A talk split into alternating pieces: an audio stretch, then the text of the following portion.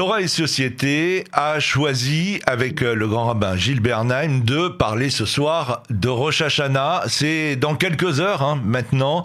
Rosh Hashanah, premier jour des jours redoutables où Dieu va inscrire dans le livre de la vie les humains. Gilles Bernheim, bonsoir. Bonsoir. Dans le livre des nombres, il est écrit, le septième mois, le premier jour du mois, vous aurez une sainte convocation. Vous ne ferez aucune œuvre servile, il sera pour vous le jour de la terroir. Et la Mishnah d'ajouter, le monde est jugé sur quatre sujets. À Pessar, pour ce que produira la terre, le sol. À Hatzeret, les fruits et les arbres. À Rosh Hashanah, tous ceux qui vont dans le monde devant lui comme un troupeau, ainsi qu'il est dit, il a formé leur cœur à tous et connaît tous leurs actes. Et la fête des cabanes Soukot, ça sera dans quelque temps maintenant, euh, c'est sur l'eau, les précipitations annuelles. On sent bien, Gilles Bernam, ici, toute la solennité de ce moment. Oui, il y a quatre moments dans l'année ou qui sont appelés Rosh Hashanah, Nouvel An de l'année. Nous les connaissons. Ce, ce ne sont pas les mêmes commencements, mais c'est une manière de nous enseigner et aussi de le vivre que les commencements peuvent être signifiés par des événements différents. Lorsqu'on regarde la nature, on voit son renouvellement il est dans notre nature de nous renouveler. Et je dirais qu'il est aussi dans notre rapport à la nature d'apprendre à se renouveler. Là, nous sommes effectivement à la sortie de l'hiver, lorsque il y a cet anniversaire des fruits, lorsqu'il y a cet anniversaire du renouvellement de la production, lorsque l'on voit non pas encore les premiers fruits, mais les signes précurseur de ce qui sera ultérieurement les fruits. Et puis il y a cet autre premier jour de l'an, c'est au mois de Nissan. Cette fois-ci, ce n'est plus de la nature qu'il s'agit, pas encore de la morale, ni même de l'économique. C'est euh, de, de la vie collective, de la vie politique. C'est le nouvel an des rois. C'est-à-dire que nous sommes au moment où l'on considère au premier Nissan que la vie collective se renouvelle. J'allais dire la vie collective et son administration, sa gestion, la hiérarchie, les pouvoirs, l'autorité des hommes sur les hommes. Premier Nissan, et nous savons combien la vie collective est importante et pas simplement la vie individuelle et pas seulement la vie intérieure. Et puis il y a ce troisième temps qui est au premier Elul, qui est le temps où le moment où l'on doit avoir apporté les maaser, les prélèvements, où il y a, c'est la dernière limite pour le faire. Et dès lors que cette première limite, cette dernière limite, pardon, cette dernière limite est atteinte, nous devons être quittes de nos dettes de ce que nous devons à d'autres gens dans la société. Les prélèvements, c'est pour les prêtres, c'est pour les pauvres, etc. Et puis, il y a ce premier jour du mois de Tishri. Alors, c'est ce que vous avez tout à l'heure rappelé. Ce premier jour du mois de Tishri, de ce que l'on appelle communément le Rosh Hashanah classique, qui est le temps du, je dirais, du renouvellement de la vie intérieure. Mais pour ce faire, il faut au préalable être quitte de ses obligations et de ses dettes à l'égard d'autrui. Il faut aussi être dans une administration qui nous concerne, c'est-à-dire dans une gestion de la vie publique où l'on se sent concerné et non pas dans une gestion de la vie publique où l'on considère ce que l'on entend trop souvent, c'est pas ma faute, c'est la faute de l'État. Je n'y suis pour rien. Et puis, vous savez, quand on dit que c'est la faute de l'État, finalement, c'est la faute de personne parce que l'État, c'est un monstre froid pour parler communément, etc. Voilà ce qui est important. Voilà ce qui est important à l'occasion de ce Rosh Hashanah, celui que nous allons vivre ce lundi soir. Un Rosh Hashanah qui nous parle, qui nous fait réfléchir, qui nous fait bouger nos lignes intérieures, dans le meilleur des cas, jour du jugement, jour de la mémoire. Rosh Hashanah est considéré comme un jour où les créatures du monde reconnaissent Dieu pour roi. Ceci représente l'une des explications pour la joie du jour, autant que la sonnerie du chauffard qui revêt alors un caractère royal. Le chauffard annonce la venue du roi. C'est pourquoi il convient de revêtir de beaux habits. Quelle est la source, Gilles de la terroir? Oui, alors les sons du chauffard obéissent à trois règles. La première, c'est le son droit que l'on va trouver au début des sonneries, que l'on va trouver à la fin des sonneries.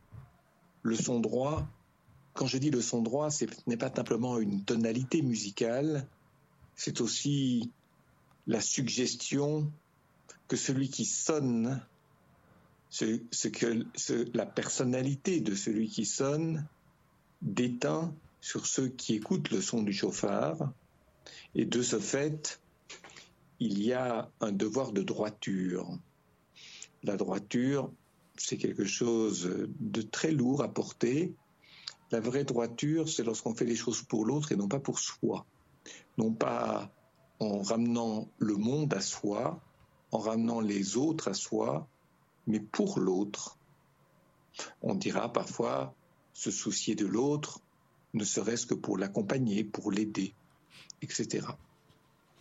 Et puis, il y a une deuxième sonnerie. C'est, je dirais, le son brisé. Le son brisé qui rappelle les, sanglots, qui rappelle les moments où l'on est défait intérieurement. Et puis il y a ce son qui est comme un cri, une alerte. Une, une alerte pour soi, une alerte pour l'autre, pour réveiller une vigilance, une attention. Une attention dans le souci de soi-même et le souci des autres. Quand je dis le souci de soi, c'est d'abord ce devoir de se respecter soi-même dans la vie. Se respecter, c'est-à-dire de ne pas se laisser entraîner par d'autres qui ont pris sur nous et qui font que l'on n'est plus soi-même, mais que l'on est simplement emporté par la vague collective, emporté par cette vague dans laquelle on va finir par se fondre. Et si je devais rapporter encore un enseignement au sujet de ces sons du chauffard, je dirais ceci. Il y a des gens qui ne savent pas écouter. Il y a deux manières de ne pas savoir écouter le son du chauffard. Il, il y a ou le son de la voix de celui qui sonne, de celui qui nous alerte.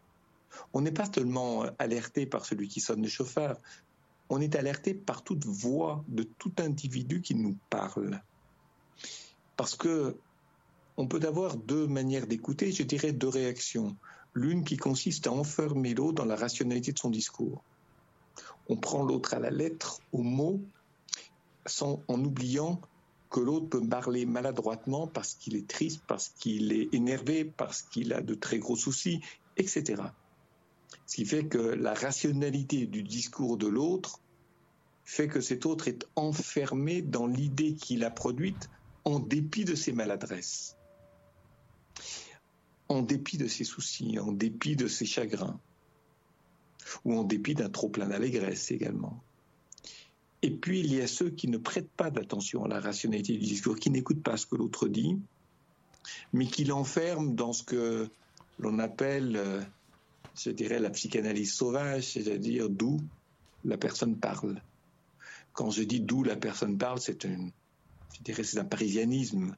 C'est une manière très moderne de parler, il parle à partir d'un fait de son enfance, à partir d'un discours collectif auquel il se confond, ou bien à partir de son chagrin, ou à partir de sa réussite.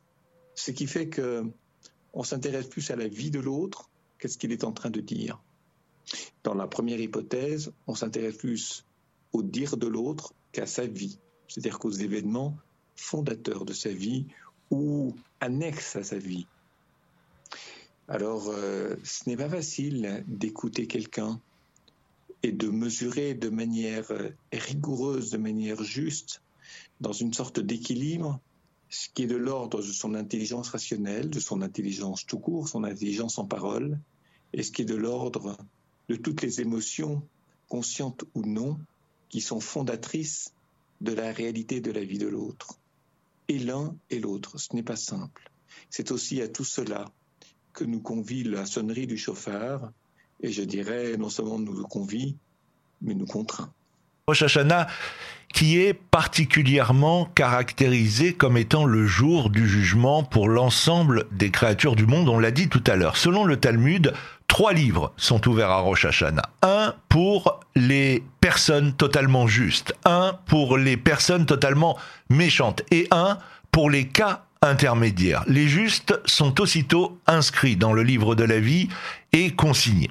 Les méchants sont inscrits, eux, pour la mort et les intermédiaires sont en suspens. De Rosh Hashanah à Yom Kippour. S'ils ont mérité, ils sont inscrits dans le livre de la vie. S'ils n'ont pas mérité, ils sont inscrits dans le livre de la mort. C'est ce que dit le Talmud.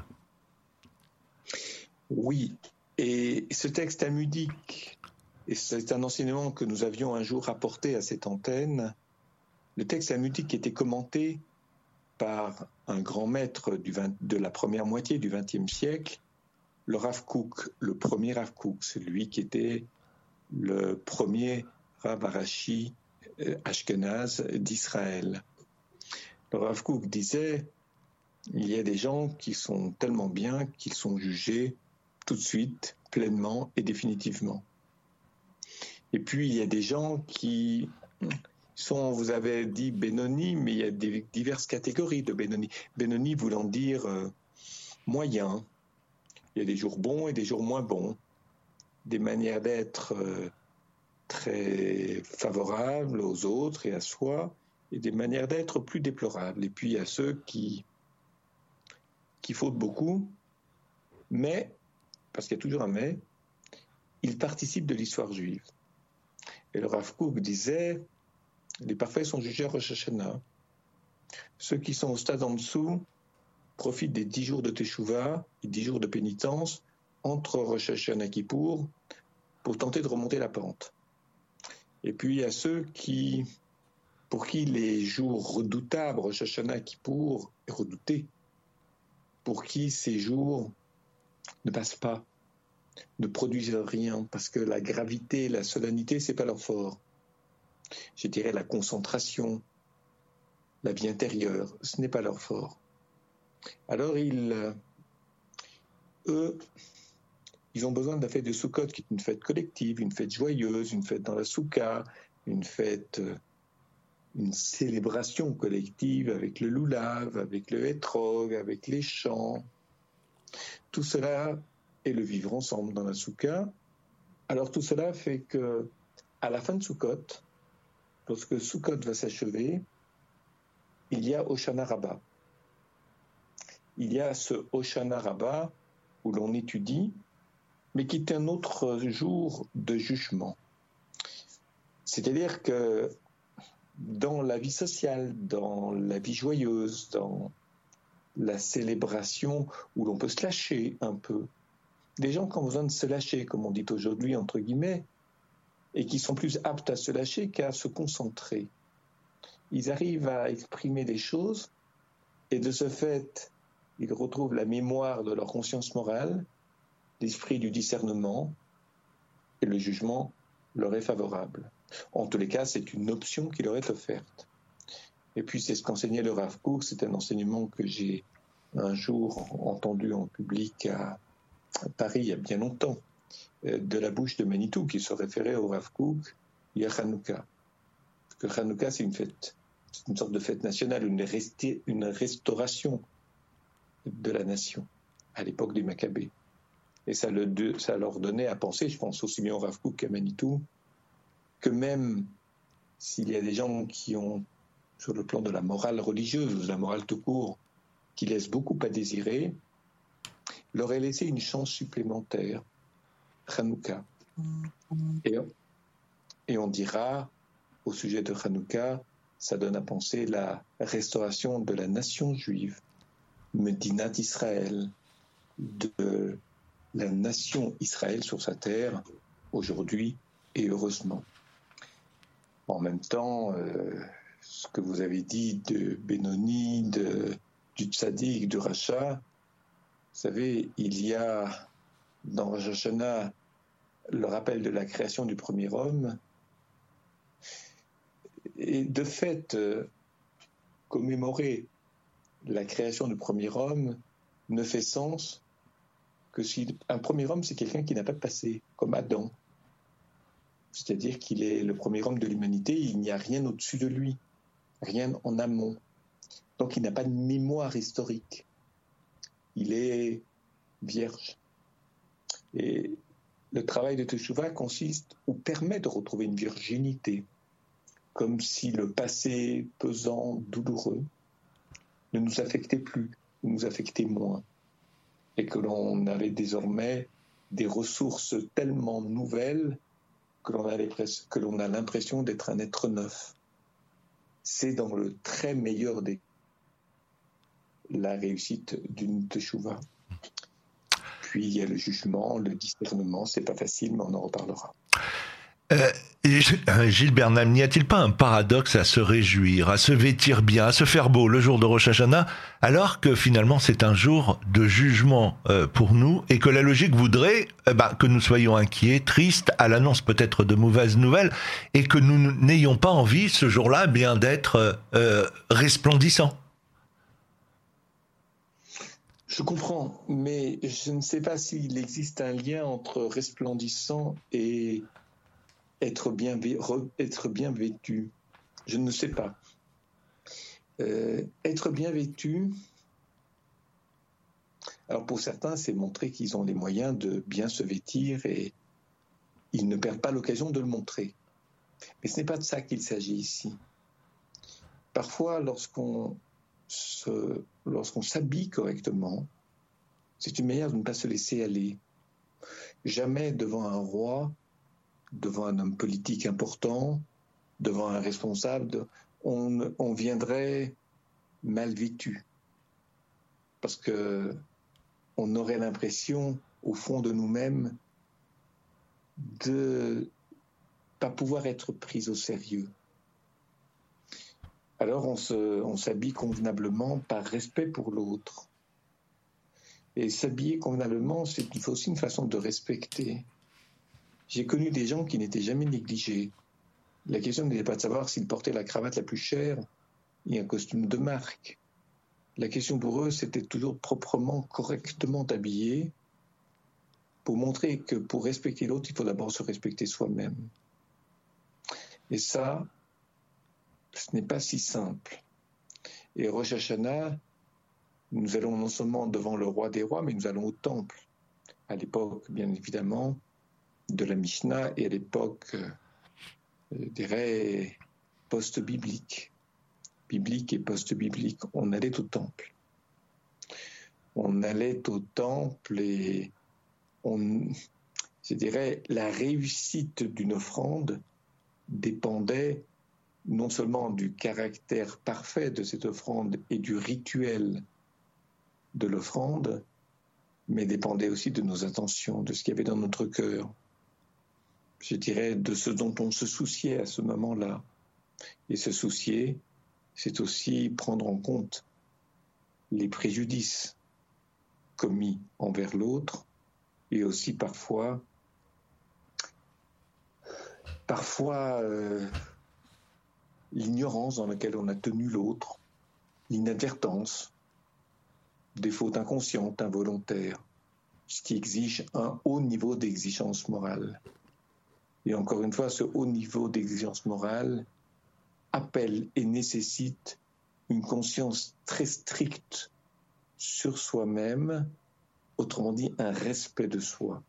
L'habit n'est que l'extérieur, c'est vrai, mais il est parfois révélateur de ce qui se passe au fond de nous-mêmes. Évoquons à présent le tachlir. Le terme veut dire jeter pour immerger. Dieu immergera toutes nos fautes dans les profondeurs de la mer pour qu'ils disparaissent à tout jamais, même du souvenir. Mais il y a d'autres sens. On se rend donc au bord d'une eau courante, une rivière, euh, par exemple, après euh, la prière de Mincha, et on y jette symboliquement le contenu de nos poches après les prières. Le Zohar fait un parallèle entre ce rite et celui du Cohen, plaçant les péchés d'Israël sur le bouc émissaire et le précipitant dans les profondeurs du ravin. Celui qui tombe dans les profondeurs de la mer, on ne le retrouve plus jamais car les eaux le, le recouvrent pour toujours. Il ne s'agit pas d'un oubli, mais d'une séparation du bon et du mauvais, comme le dit le texte de Miché, séparer les scories de l'argent. Quand on retournera ses poches sur la surface de l'eau, il faudra donc vivre en nous-mêmes une déchirure entre le bien et le mal, une séparation ensuite qui devra être définitive, ajoute le Zohar. Oui, et je crois que avant de séparer, il faut bien se représenter ce dont on se sépare le rituel du Tachlir évoque un petit peu, mais un petit peu quand même, j'allais dire un acte analytique, c'est-à-dire le fait d'arriver à exprimer des choses qui ne sont pas toujours avouables ou des choses qui ne sont pas toujours, je dirais, remontées jusqu'au langage, des choses auxquelles on n'avait pas pensé, mais qui nous encombrent voir qui nous handicape, voir qui nous arrête, et pouvoir les exprimer. Alors dans l'acte analytique, c'est dans un lieu neutre, face à une personne qui ne nous juge pas, mais qui prend au sérieux chaque chose que nous disons. Dans le rejet, parce qu'il faut quand même comprendre une chose, lorsque le Kohen Gadol rejette les fautes d'Israël sur un des deux boucs, celui qui a été tiré au sort, non pas pour être sacrifié sur l'autel du temple, mais pour être renvoyé dans le désert, la Azazel, vers le démon, pas dire le diable, mais il y a une sorte de démonisation. C'est vrai que il y a un souci que le Cohen Gadol, le grand prêtre, met en représentation, met en œuvre clairement et aux yeux d'Israël vos fautes vont être portées non plus par l'un d'entre vous, mais par quelque chose qui va filer là où personne ne va et qui sera jeté dans un lieu où l'on ne va jamais. Et à partir de là, les fautes sont nommées, elles sont verbalisées. C'est pas un geste magique parce que finalement le bouc émissaire, il est aussi léger sur la balance, la balance comme les balances que nous avons dans nos maisons. Il est aussi léger en partant dans le désert qu'avant de porter les fautes, lorsqu'il a été simplement choisi pour être ce bouc émissaire. Alors il y a des gestes symboliques plus exactement des gestes significatifs, suggestifs. Ce n'est pas simple tout cela. Et il est important que les mots soient dits de manière à ce que les gens se sentent concernés. Lorsqu'on entend les mots qui disent les fautes, on se les représente. Ce n'est plus quelque chose simplement de cérébral, mais quelque chose de l'image.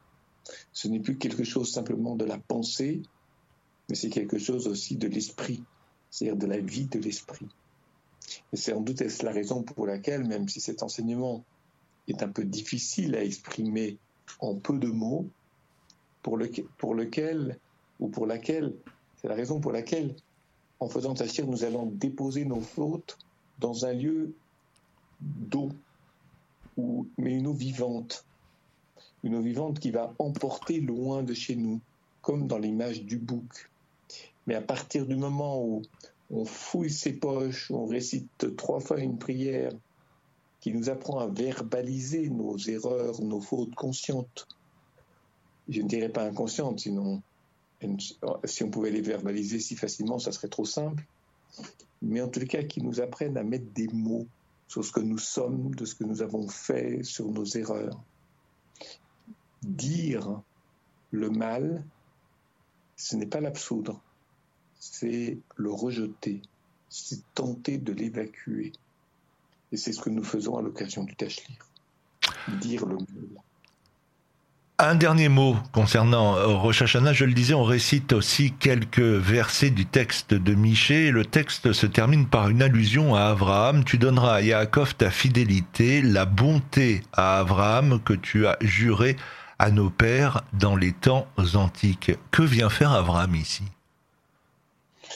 Abraham, c'est la vertu du recède, de la générosité, de la bonté, du partage de l'attention aux autres pour leur bien, pas pour le sien, pour leur bien, ou pas seulement pour le sien, pour leur bien d'abord. Toi d'abord, comme disait quelqu'un, toi d'abord, l'autre d'abord. Ça, c'est Abraham. Et de fait, euh, à Rosh Hashanah, on peut être tenté je dirais, de récupérer toute cette démarche morale dont nous avons parlé, on peut être tenté de la récupérer pour se sauver soi-même, pour se soucier de, pour se soucier de soi, mais pour se sauver soi-même. Or, lorsqu'on est juif, on ne se sauve pas tout seul. On se sauve tous ensemble. Et à l'image d'Abraham, Abraham qui discute avec Dieu pour éviter la destruction de Sodome et de Gomorre, pour savoir combien de justes pourraient empêcher la destruction de Sodome et de Gomorre. Combien de justes? Combien de justes, c'est-à-dire de gens qui ne font pas les choses pour eux, mais qui font les choses pour les autres. Et s'il y a des gens suffisamment nombreux, même à faible chiffre, qui se soucient d'abord des autres, dans des villes comme Sodome et Gomorre, mais malheureusement ce ne sera pas le cas, alors il est normal que tous les autres soient sauvés également, parce qu'ils pourront ultérieurement être sauvés par les justes.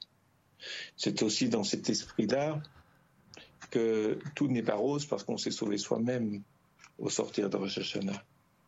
Il va se passer beaucoup de temps, beaucoup d'autres occasions, beaucoup d'autres circonstances où l'on pourra ou faire teshuva ou fauter à nous voir. Gilles Bernheim, il ne me reste plus qu'à vous souhaiter euh, une très bonne année, 5782, beaucoup euh, de, de santé, de joie, euh, de réussite pour pour cette année et ce malgré un contexte assez assez difficile, mais c'est aussi ça hein, l'espérance juive, c'est dans dans des situations très difficiles essayer de de voir ou de trouver quelque chose qui qui nous permette d'espérer. Cette définition de l'espérance juive que vous apportez en conclusion de notre échange, je la reprends à mon compte pour qu'elle soit une bénédiction pour le peuple juif, pour les communautés juives en Israël, en France, ailleurs, et puis euh, permettre à tous les juifs qui sont dans le besoin, qui sont seuls, ceux qui ont un, je dirais, un régime d'espérance assez restreint, que nous nous soucions d'eux, pas simplement en parole, mais en acte. À cette, condition-là, Rosh Hashanah sera un vrai Rosh Hashanah pour eux comme pour nous. Alors Shana Tova ou Metuka, que l'année soit bonne, qu'elle soit douce et pleine de brachot, de santé, mais aussi de réussite pour tous les Juifs et pour l'État d'Israël. Shana Tova Umetuka.